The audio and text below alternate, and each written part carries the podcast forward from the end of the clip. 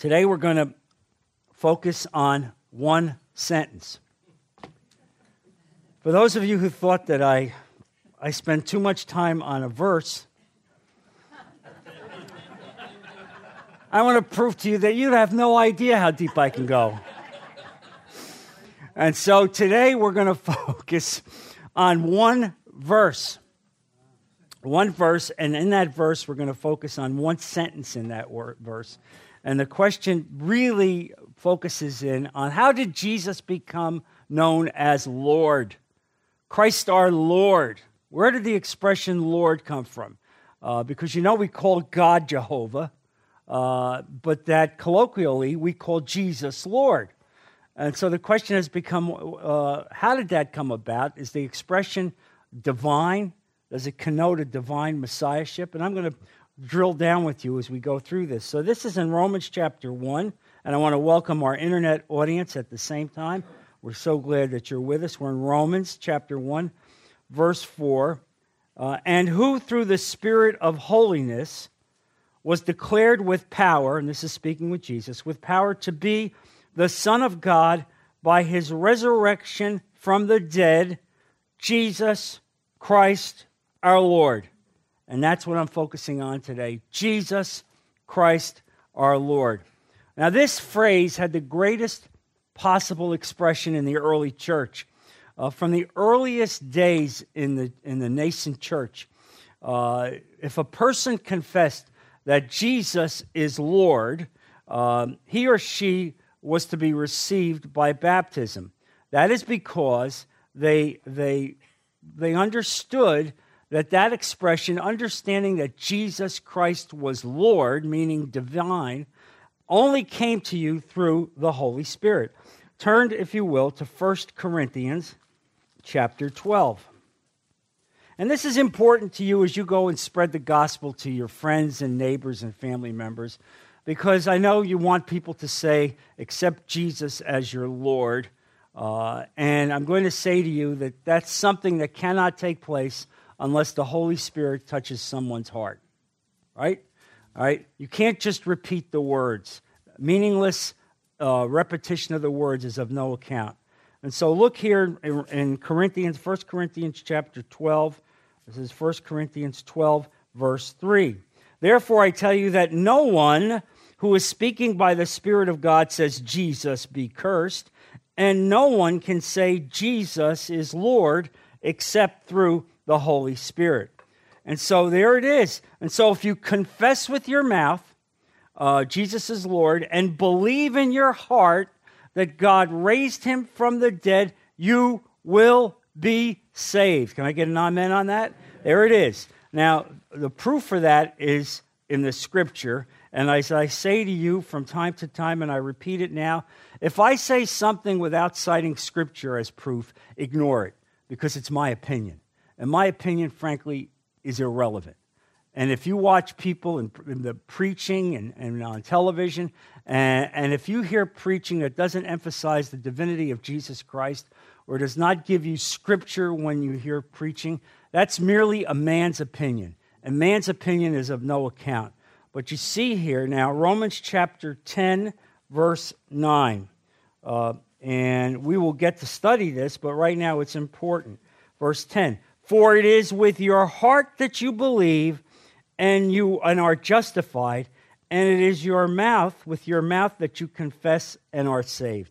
There it is. There's no Catechism 101, all right? Even baptism is not related to salvation, all right? Baptism is testimony to the world that you're saved, but salvation simply is believing in your heart and confessing with your mouth that Jesus is Lord and Savior. We need to remember this when we stand on our heads sometime trying to make people be saved and bring salvation to them. It's that simple. You could see it when Jesus talked to the thief on the cross. It's that simple. So the implications now of Jesus being Lord, the expression you are Lord, comes about the first time we're going to see the expression Lord is in the Greek version of the Septuagint. Now, you need to know the Septuagint was the Greek translation of the Hebrew text. It started at 350 BC. It ended at about 150 BC. And it was written because there was a great Jewish migration into Egypt. And so those people in Egypt spoke Greek fluently. A lot of Jews spoke Greek fluently. And so there was a need for a Greek translation of the Bible. And so top scholars of the world gathered and wrote this. And in the Septuagint, what you see there is that Jehovah, the expression Jehovah, was routinely changed for Lord. Lord. All right? Because in the Greek, it meant master of all, master of everything. And so Lord began to appear in the Septuagint. Now, the references to Lord as God are throughout the New Testament. Turn, if you would, back to 1 Corinthians chapter 8, verse 4. So then, about eating food sacrificed to idols, we know that an idol is nothing at all in the world, and that there is no God but one. For even if there are so-called gods, small g, whether in heaven or on earth, as indeed there are many gods and many lords, yet for us there is but one God, the Father, from whom all things came and from whom we live. And there is but one Lord, Jesus Christ, through whom all things came and through whom we live. So you see the distinction there between God the Father and Jesus as Lord. All right? Equal in every way, but the designation of Lord referring to Jesus. And so here the reference to Jesus is quite clear, yet there is but one God, but it links Jesus to God. And you understand this now. All right, yes, one God, but in three personas, God the Father, God the Son, God the Holy Spirit. And so you see this here in this phrase. Here the Apostle Paul is arguing that there is but one God, who is one with Jesus as Lord. So you see it like this: God the Father, God the Son, God, God. And turn now to Luke chapter 2. And this is at the manger scene. And the angels are making a statement about who was being born in the manger. Verse 11, today, in the town of David, a Savior has been born to you. He is Christ the Lord. He is Christ the Lord. And so there the angels themselves are using that expression. And so you see that, the theological expression of Lord, Lordship, Christ, Lord. And so it picked up right there at the manger. And so the terminology means that there is very clearly Christ is Lord and God. Lord and God. We use the designation Lord to differentiate between him and the Father. And so turn also now, it's very interesting, to Matthew 22. Last week we saw Jesus asking Peter, who do men say that I am? He asked Peter that question. Now he's going to ask his enemies, who do men say the Christ is? He doesn't say who I am. He says, who do the religious people say the Christ will be? And so verse 41, this is Matthew 22, verse 41. While the Pharisees were gathered together, Jesus asked them, what do you think about the Christ? Whose son is he? Pretty good question, huh, Jesus? What do you think about the Christ? Whose son is he? Now, this was an important question to ask because the Jews believed that the Christ, when he came, would be the Messiah. But they believed that he would be a great political warrior, someone who would free them from domination. And so Jesus is asking them right up, whose son is he? You guys think that he's going to be a human being. The son of David, they replied. And Jesus said to them, how is it then that David, speaking by the Spirit, calls him Lord? How is it that David, speaking by the Spirit, in reference to the Messiah, calls him Lord? And you see the great spiritual depth of Jesus being able to take these verses and pull them apart. And then he cites that expression, which is Psalm 110. For he says, quote, "The Lord said to my Lord, sit at my right hand until I put your enemies under your feet. If then David calls him Lord, how can he be his son?" Whoa. Gee, Jesus, I guess I never thought about that. You're right. If he calls him Lord, how could he be David's physical son? No one could say a word in reply. And from that day on, no one dared to ask him any more questions. That's enough, Jesus. We've asked all the questions we're going to ask of you. Because when you talk, you give us answers, and we're not necessarily pleased with the answers that we're getting. And by the way, I want you to turn to that to get some depth. Turn to Psalm 110. And this is important for you because you're going to speak to people, and some people are going to say, well, you know, how do you know he's really the Son of God? How do you know that he's divine? And so, especially even if you talk to Jewish people, this is a great opportunity because you turn to the Psalms. So you look in Psalm 110. This is a Psalm of David. This is written about 1,000 years before Jesus would be born. And here's what he's saying prophetically, verse 1. The Lord says to my Lord, sit at my right hand until I make your enemies a footstool for your feet. The Lord will extend your mighty scepter from Zion. You will rule in the midst of your enemies. Your troops will be willing on your day of battle. Arrayed in holy majesty from the womb of the dawn, you will receive the dew of your youth. The Lord has sworn and will not change his mind. You are a priest forever, in the order of Melchizedek. The Lord is at your right hand. He will crush kings on the day of his wrath. He will judge the nations, heaping up the dead and crushing the rulers of the whole earth. And so the point of this is you see that this is an expression about somebody who is God, who is somebody who is co-equal with God, who is sitting at the right hand of God. This is not a human being. This is God himself, the Lord Jesus Christ. And so it becomes important for you. There it is. Sit at my right hand until I can put your enemies under your feet. There it is. To put your enemies under your feet. It is God calling Jesus to be the Savior of this world, which was determined before the very foundations of this world were created. And so we understand this.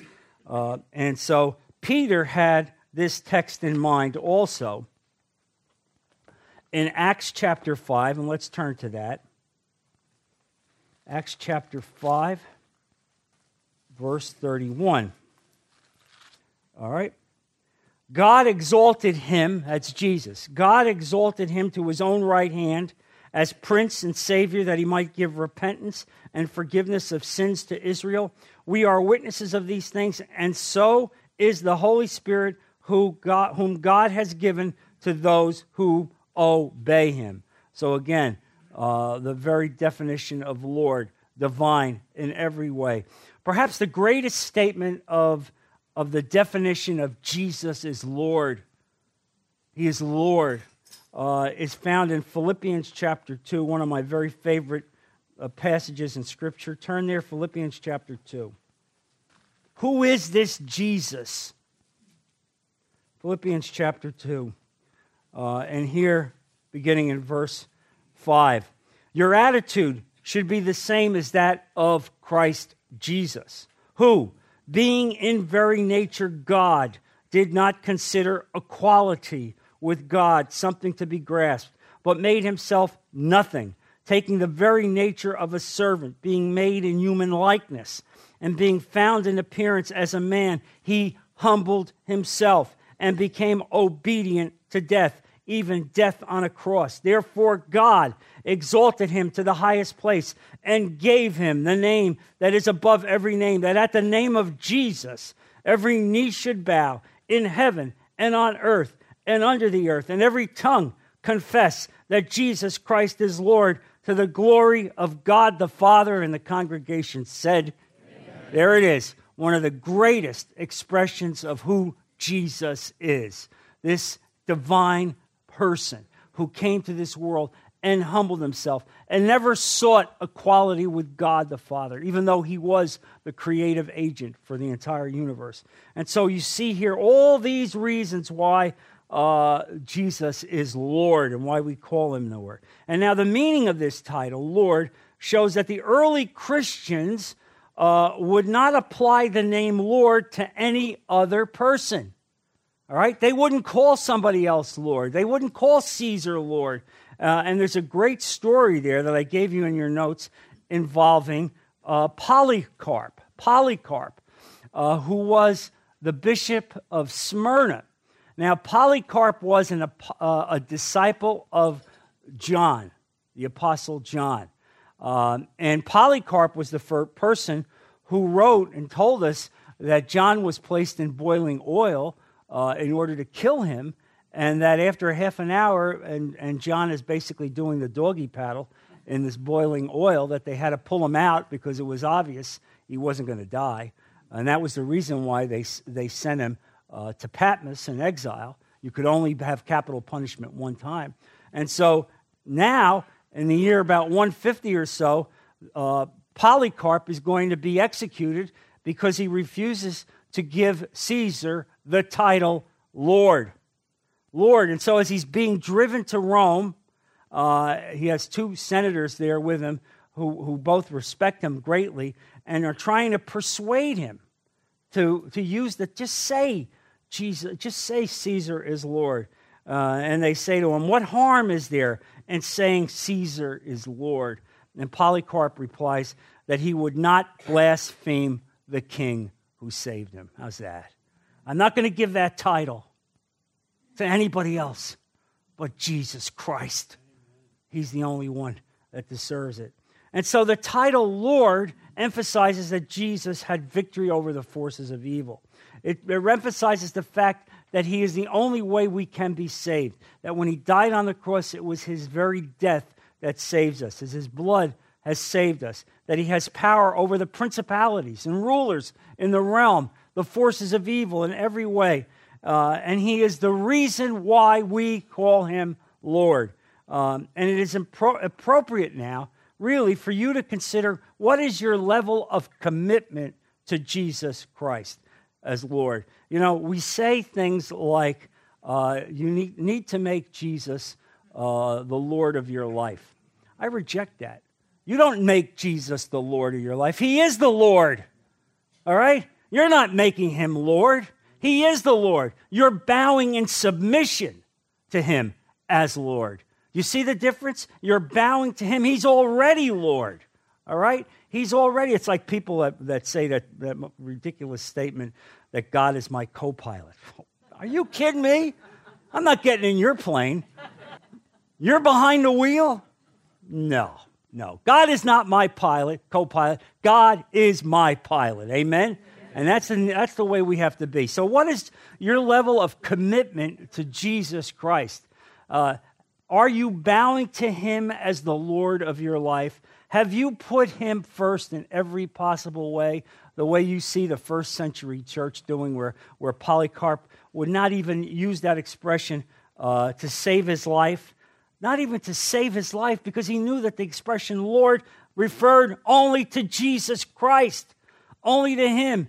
And to use it for anybody else would denigrate what Jesus did for us. And so it needs to become, the lordship of Jesus Christ needs to become a settled issue in your life. And when that issue is settled, when Jesus is Lord of your life, then every other issue in your life is addressed.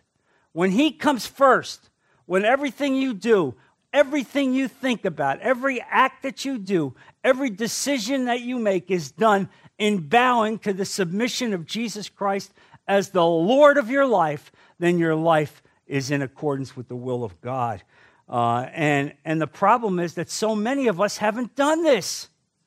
You know what I mean.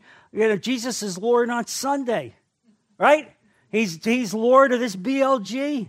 He's Lord of the preaching, all right? When I go out, hey, Jesus, I got to live in this world, all right? I got a lot of issues I got to contend with. I got to work, all right? I know what it means to succeed in this world, Lord. Yes, I love you, but I'm kind of in charge of this part of my life. I repudiate that kind of statement. I repudiate that. You have to get to the point where every single aspect of your life is placed before the throne of God, and you bow to him. Yes, work. Meaning what? Meaning this. If your job, if your boss, if your company says, we want you to go here, we want you to go there, we want you to do this, the first thing you need to do is pray about it. Is this within your will, Lord? Do I do this? Do I go there? Is this where you want me to go? Because for so many of us, we make these decisions without asking God, because we've not made him the Lord of our life. We've not submitted to him. And then we wonder why, don't we? Oh, my life is not good. And I go to church all the time, and yet it's not good. Well, yes, you go to church on Sunday, but there's 6 other days in the week. What are you doing for the rest of the week? Are you bowing to the lordship of Jesus Christ? And we have to talk to our children, about marriage, about decisions that they make, about spouses that are going to affect them for the rest of their lives. Have you asked God if this is the will of God in your life? Have you done that in terms of the person you're going to marry? Or how's this? Where am I going to college? Where am I going to attend? We have people in this class who have brilliant children, all right? And the question isn't, look, well, God, I know I can get into XYZ school. The question is, Lord, what school do you have for me? Where do I have to go? Where do you want me to go? And I'll give you a personal testimony about this as it related to my son. And we prayed and prayed and prayed about this. Lord, where do you want him to go to school? And as a result of that prayer, God made it pretty clear to us that he wanted him to go to Wake Forest. Now, we didn't know anybody in Wake Forest. All right? We didn't know anybody. But we went to Wake Forest, and he started to attend a church there. That was, the interim pastor was Gary Chapman. How's that? Is that good enough for you? Gary Chapman.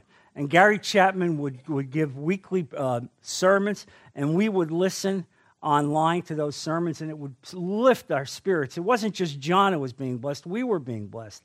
And as a result of that, when John graduated from Wake Forest with dual degrees in both English and religion, he asked Gary Chapman where he thought he ought to go to continue the next part of his life. And Gary Chapman said, I think you should go to Fort Lauderdale First Baptist. And as a result of that, John went to Fort Lauderdale, the First Baptist, became a pastor in that church, went to seminary, and eventually God called him to start his own church in Fort Lauderdale, a church for the unchurched. Now, here's the deal. That all started because he went to Wake Forest and connected with Gary Chapman. You understand? You see the hand of God? You understand? Do you see how God works even when you don't understand it? That's why we pray, Lord, where do I go? You are in charge of my life. And so until we make that statement, Lord, I turn it over to you. I'll go where you want me to go. I'll do what you want me to do. All right? And the same thing happened in my life, that when I thought that God was calling me into ministry, and I had grand delusions, and I'll say delusions, as to what I would do. I thought, well, with a guy with my experience in life, a law degree, God would call me to be in charge of some parachurch somewhere. And yet God didn't answer for a couple years until finally a guy in his church said to me, hey, you live down in Port Royal. Why don't you and I start a Bible study in Port Royal? Now, I'd been praying about it, you understand? But had I not been praying about it and submitting to God, what would my answer have been? Well, let me pray about that. You understand, that's church weasel language, right? You understand church weasel language. Somebody asks you something like that, you say, well, let me pray about that. I'll get back to you. Of course, that just dies on the vine. But because I'd been submitting myself to God, Lord, what do you want? What do you want? What do you want me to do? I knew immediately, yes. And that's what happens. And now, I look 12, 13, 14 years later, and I see that God has brought all these people to my classes and made me a shepherd over these people and given me responsibility. None of that would have happened had I not submitted to the will of God. All right? It's not submitted to the will of God. I'm doing this to encourage you, to let you see what happens when you bow in submission to the throne of God. This is not personal ambition. Let me say that. This is not personal ambition. In the things of God, God is not looking for personally ambitious people. He's looking for servants. He's looking for people who have made him the Lord of everything in their lives. And so this becomes an important statement for you to understand that. And I really hope that that's the case. And so every aspect, every period of your life, you need to say, am I truly making Jesus the Lord of my life? He is the ruler. He is the boss. He is the master of everything that you do. He cannot be Lord of a part of your life. He has to be the Lord of every single aspect of your life. And if there is a room or a part that you've cordoned off, then he's not the Lord of your life. All right? This becomes important for you to understand it. And so all the things, every area of our life comes under his domain. Look, folks, we are not our own people. You understand that? You are not the Lord of your life. You were bought for a price. God himself died on the cross for you so that you would have life forever. And so when we yield to the lordship of Jesus Christ, we then acknowledge he owns us. He owns us. I am a servant of the Lord God Almighty. That's what I am. And every day of my life, every breath that I take has to be in that way. And when I teach a class, I have to let people know over and over again, you know, I am his. Whatever I am, it's his. Whatever gifts he's given to me, it's his. Whatever talent he has given me, it's his. I put my face in the dust. Like somebody said to me, oh, when I get to heaven, I got a lot of questions for Jesus. I said, really? Let me give you a clue. When you get to heaven and you see Jesus, put your face in the dust. You understand? Put your face in the dust. I told you, I gave you 2 tips. That's tip number 1. Tip number 2 is don't ask where the Baptists are. It's an important safety tip. Jesus, I need to know where the Baptists are. The trap door will open up. Don't go down that path. Where are the Baptists, really? As if Christ recognizes human denominationalism. All right? And by the way, I am licensed to preach as a Southern Baptist. I want you to know that. But in that, notwithstanding that, I still recognize the fact that we are called to be the servants of Christ. We are the church united, the church universal. And so now you understand how the terminology Jesus, our Lord, came into being. What it meant to say Jesus is the Lord. How important that statement is. How great that is. I'm going to close the lesson now, and then I'm going to invite anyone who wants to come up here and be anointed with oil. We'll have a short anointing service. Let's close, please. Heavenly Father, Lord Jesus, I thank you for the words that you've given us. I thank you for the study that you've given us. Lord, I thank you for what you did for us, the love that you've given us. And Lord, today I will say for myself, I promise, Lord, that you will be Lord of everything in my life. And I know that in this class, likewise, people are making this same statement to you, Lord. Help us and give us courage to do that in every aspect of our life, with every breath that we take, Lord. Be with us, Lord, this week. Let this lesson resonate with us and bring us back safely next week to continue the study of your word. We put all of this in Jesus' precious name. Amen. God bless you all.